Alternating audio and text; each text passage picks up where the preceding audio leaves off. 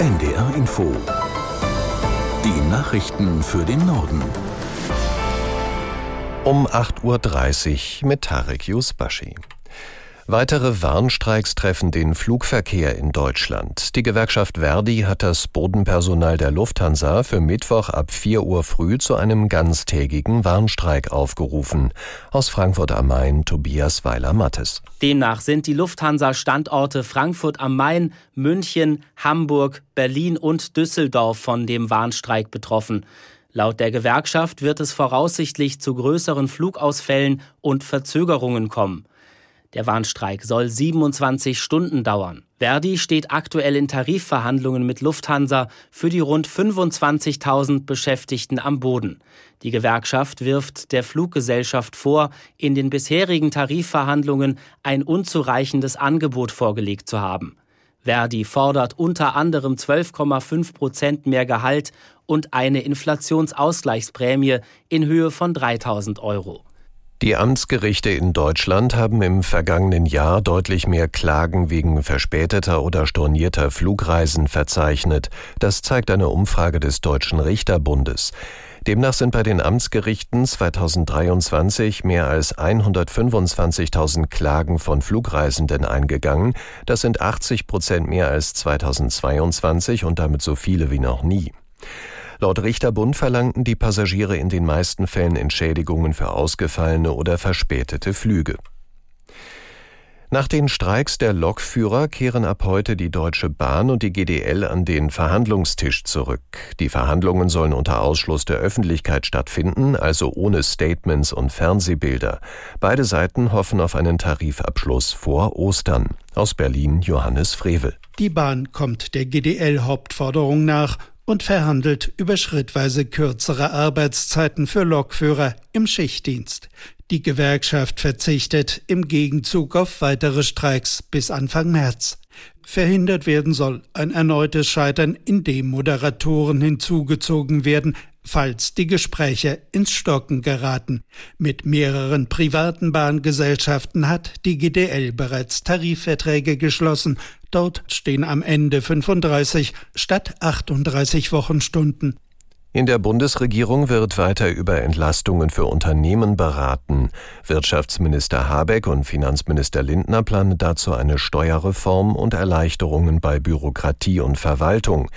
Diskutiert wird in der Ampel noch über die Finanzierung. Lindner schlägt vor, den Solidaritätszuschlag für Unternehmen zu streichen.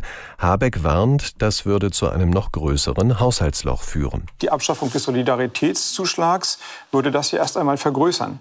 Und der Finanzminister weist ja entlang der Verfassung regelmäßig darauf hin, dass der Haushalt ausgeglichen sein muss, auch in fünfundzwanzig. Also macht es das Problem ja erst mal größer. Also ich sage gar nicht, das ist jetzt einfach. Aber ich weise darauf hin, als Wirtschaftsminister, aber auch als Bürger dieses Landes, dass wir in einer anderen Situation stehen als in den letzten zehn, fünfzehn Jahren, wo wir glauben konnten, ohne politische Maßnahmen renkt sich alles wieder ein. Wirtschaftsminister Habeck bei Karin Miosga in der A R D. Der U S-Senat hat einen Gesetzentwurf für ein milliardenschweres Hilfspaket für die Ukraine und Israel auf den Weg gebracht, im Gegenzug für eine stärkere Grenzsicherung. Die Finanzierung ist seit langem zwischen Demokraten und Republikanern umstritten. Aus New York, Antje Passenheim. U S-Präsident Biden feierte die parteiübergreifende Einigung der Senatoren. Der Kompromiss beinhalte die härtesten und fairsten Grenzreformen seit Jahrzehnten. Doch fraglich ist, ob er ihn auch in Kraft setzen kann. Eine erste Abstimmung wird spätestens am Mittwoch erwartet. Ob der Entwurf bei der Vorabstimmung eine Mehrheit von sechzig der hundert Senatoren bekommt, ist unklar. Und unwahrscheinlich ist, dass der Gesetzentwurf anschließend durchs Repräsentantenhaus geht. Dort stellen die oppositionellen Republikaner die Mehrheit.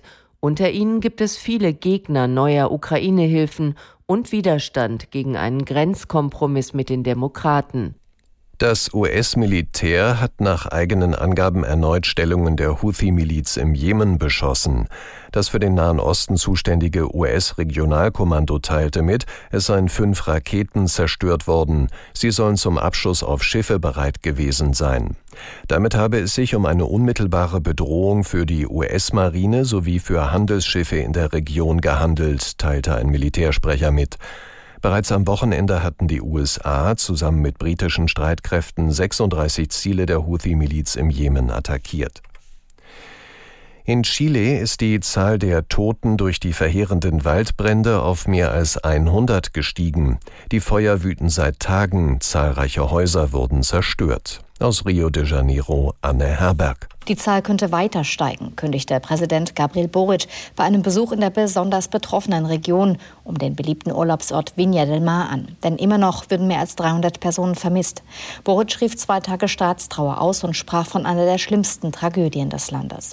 Angetrieben durch den Wind und eine Hitzewelle mit Temperaturen um die vierzig Grad breiten sich die Waldbrände in Zentralchile immer weiter aus. Ganze Wohnviertel in der Küstenstadt Viña del Mar wurden durch die Flammen zerstört, tausende Hektar Wald vernichtet. Viele Bewohner saßen fest, als sie mit dem Auto zu fliehen versuchten.